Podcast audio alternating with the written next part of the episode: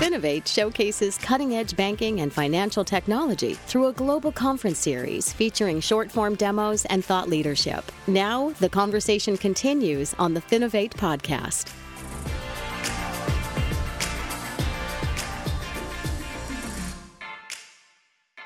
Hi, and welcome to the Finovate podcast. We are joined today by Luke Williams, professor of innovation at NYU Stern School of Business, founder of Idea Skills, and author of the book Disrupt. Luke is going to be joining us on stage at Finovate Fall this coming September.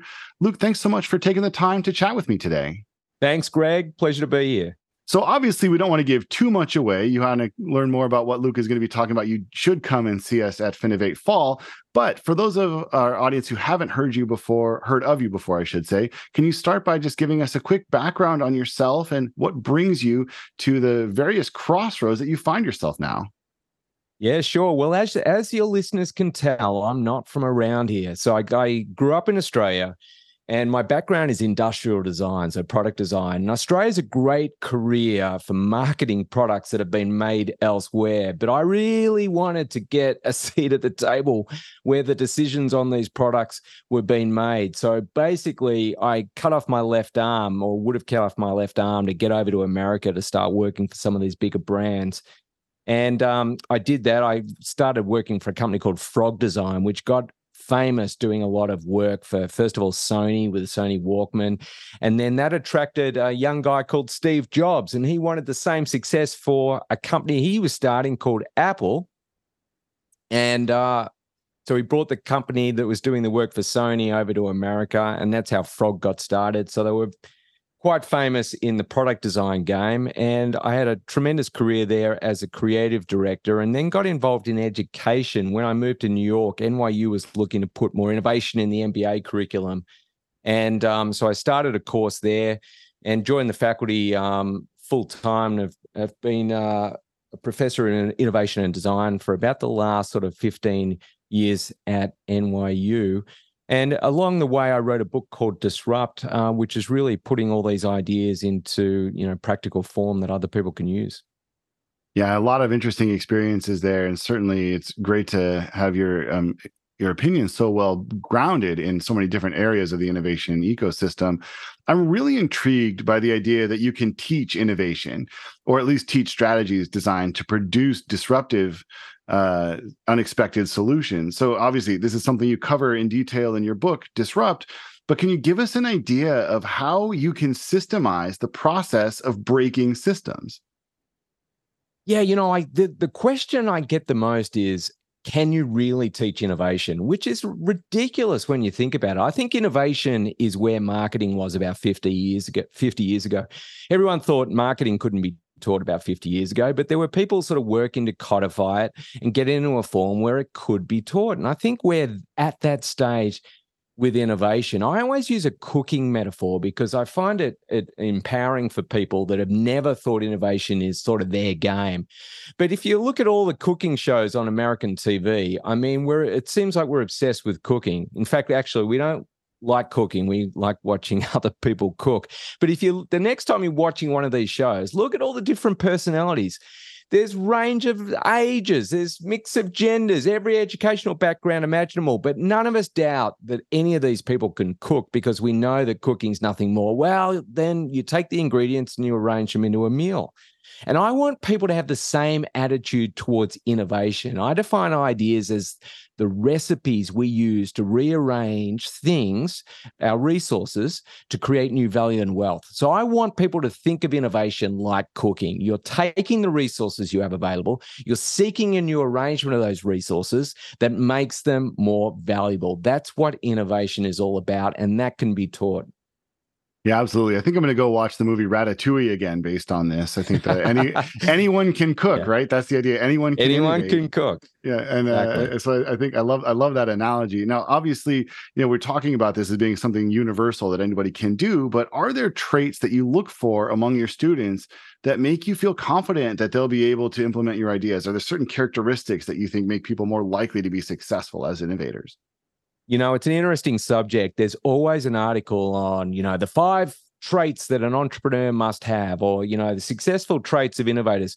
Whenever I see an article like with a title like that, I run the opposite way. Um, because I'm not asking anyone to change their personality. And I think we've been stuck in this cult of personality model of leadership and innovation for a really long time. Uh, celebrating the likes of Elon Musk and Steve Jobs on the cover of glossy magazines. And, you know, if you read the Steve Jobs biography or read these magazine articles, it's very much about, you know, their behavioral antics, how they acted and, uh, with different people. So as a result, today, you get a lot of managers who know that innovation is important, want to know how to lead it. And they're, they're going around trying to mimic the personality traits of an Elon Musk or a Steve Jobs. And I just think this approach is, is just ridiculous. Innovation leadership does not have anything to do with your personality. Whether you're an extrovert or an introvert, it doesn't matter. It's about learning the process, learning the tactics, learning the techniques. And the, like any other skill, the more you practice, the better you get. I will say though, in I teach in America and in uh, I've taught some courses in China. What I found interesting about the Chinese students versus the American students the Chinese students were so excited about innovation. I actually nicknamed them the vibrating students because every time I walked into class, they literally were vibrating with excitement. They they've been told that China can't innovate and they're fast followers and all the innovation comes from the West. And they were so excited about this course because it was teaching them, you know, the tools and techniques and the process. And they were so open and eager to embrace that. Whereas some of the American students, we have to work a little bit harder to get them excited. And I, at times, there's an arrogance that comes across thinking, well, just because, you know, I'm in this country and we have this culture of innovation, this is going, this, you know, makes me by right an innovator. And there's more resistance to actually learning um, the process and actually embracing the process. So that's been an interesting finding. So, what I would say to people is we're typically pretty bad at innovation. So, in order to get better at innovation, just be open to learning as many techniques and tools as you can it's not a natural ability. In fact, it's quite counterintuitive, most of the skills you need for innovation. So embrace the frameworks, embrace the tools, and actually give them a go.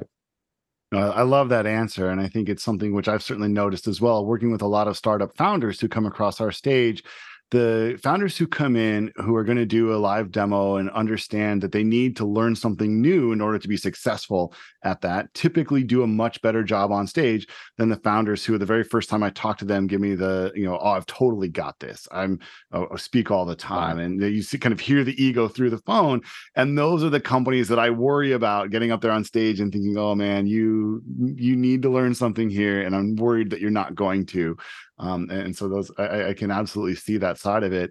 Um, now I want to switch gears a little bit because um, I know your expertise goes well beyond the world of financial services. You mentioned a little bit at the beginning, but can you kind of walk through again some of the industries in which you've worked? You know, when I started at Frog, uh, it was very much focused on product design. So a lot of, you know, I started in Silicon Valley. There was a lot of tech products. Um, but then then an interesting thing happened in anyone involved in sort of innovation consulting and companies like Frog Design and IDEO, uh, those services started getting commodified. So, you know, like like many other services, people were shipping them sort of overseas and could find industrial designers at a cheaper rate over there.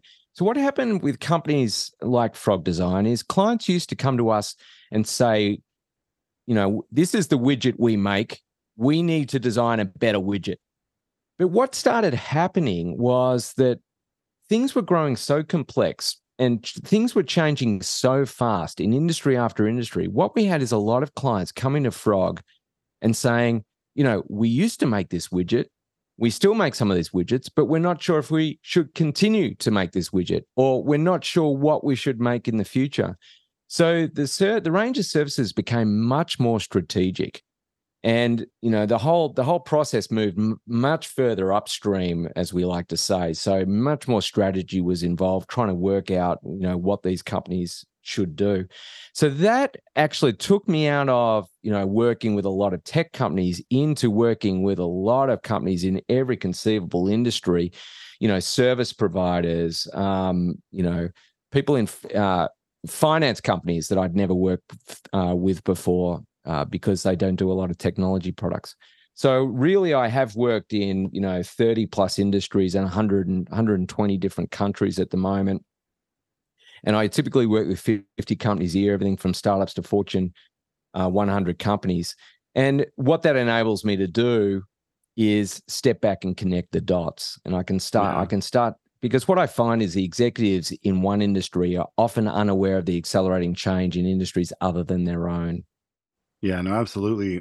Um, now I'm going to lob you just the, the biggest softball of all time here, but are there aspects of finance and fintech in particular that make you think they're particularly ripe for disruption? And I mean that that's just a tee off pitch right there. well, you know, when I when I'm talking to every industry, I always look at the foundational concepts that the industry is working with. And what you'll you'll be surprised with when these foundational concepts were conceived. So most of the ideas that people are working with, and remember, the ideas that we're working with, the beliefs that we're working with day in, day out, are behind every action that we take in the business. So there's always an idea or a belief or a foundational concept behind the actions that we're taking. Now, I know we're all obsessed with getting stuff done but getting stuff done normally means getting stuff done within the assumed boundary of that foundational concept or idea or belief. And many of these ideas were conceived by somebody else in a different age in a different context. So when we look at financial services and banking, you know, we're still working with and within the boundaries of foundational concepts and ideas that were conceived of over at least 50 years ago, and sometimes 100 years. Now, of course, a lot of things have changed in 100 years. A lot of things have changed in 50 years. A lot of things have changed in the last 10 years.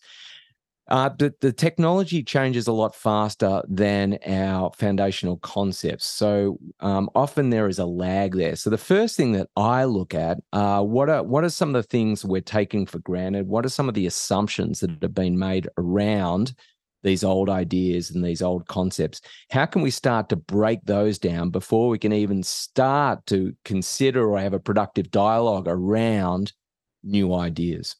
Yeah i think that the mentality shift and looking past you know the way things have always been done is especially difficult in the financial services space. And uh and talking with a lot of bankers myself over the years i've learned that the word disrupt itself can actually be really polarizing. There's a lot of bankers who sometimes hear that word and get this kind of visceral reaction um, because on the one hand you know it means this is something new and exciting on the other hand, and I think this is how a lot of bankers see it, um, a disruption means costly downtime, legal ramifications, compliance problems, lost customer trust. There's a lot of different things that can happen with this word disruption that, and, and most of them aren't pleasant, I think, from the standpoint of a banker. And so you can sort of see how the industry itself is stuck in some of that old thinking. But you know, uh, how do you reconcile the idea of disrupting an industry that's historically and I think necessarily averse to risk?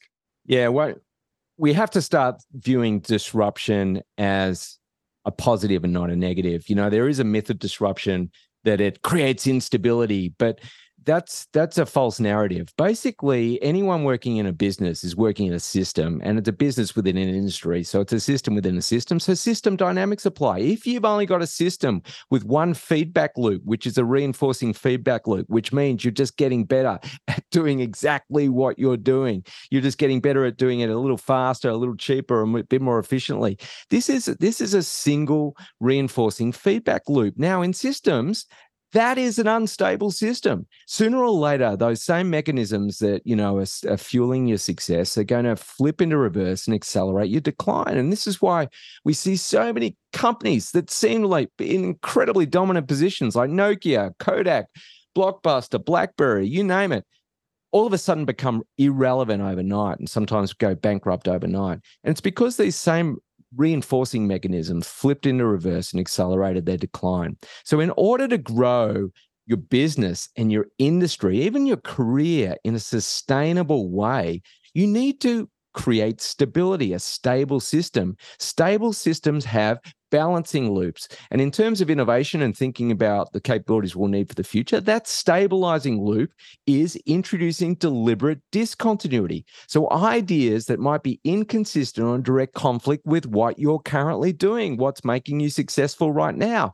And that's what disruption's all about. It's about introducing disruptive ideas to actually strengthen your system, make you more adaptable, um, make you prepared for the, the capabilities that you will actually need for the future. You know, I often yeah. sum that up by saying, you know, a leader's ability to challenge assumptions is more important than their ability to reinforce them. And and that's that's what it comes down to. So you've got to get into that habit of challenging assumptions, not reinforcing them.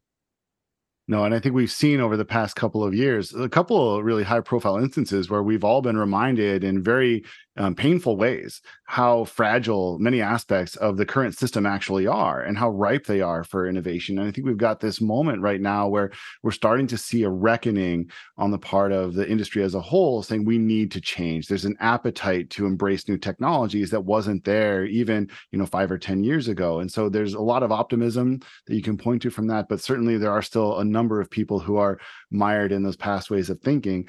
Um, and, and, so you know, I'm, I'm, afraid we're going to have to cut it off here. But um, as I mentioned, Luke is going to be joining us at Finovate Fall in September. He'll be speaking on the 13th, and there will be uh, a, networking opportunity after his session. Um, so do come check us out there. Check out the book Disrupt.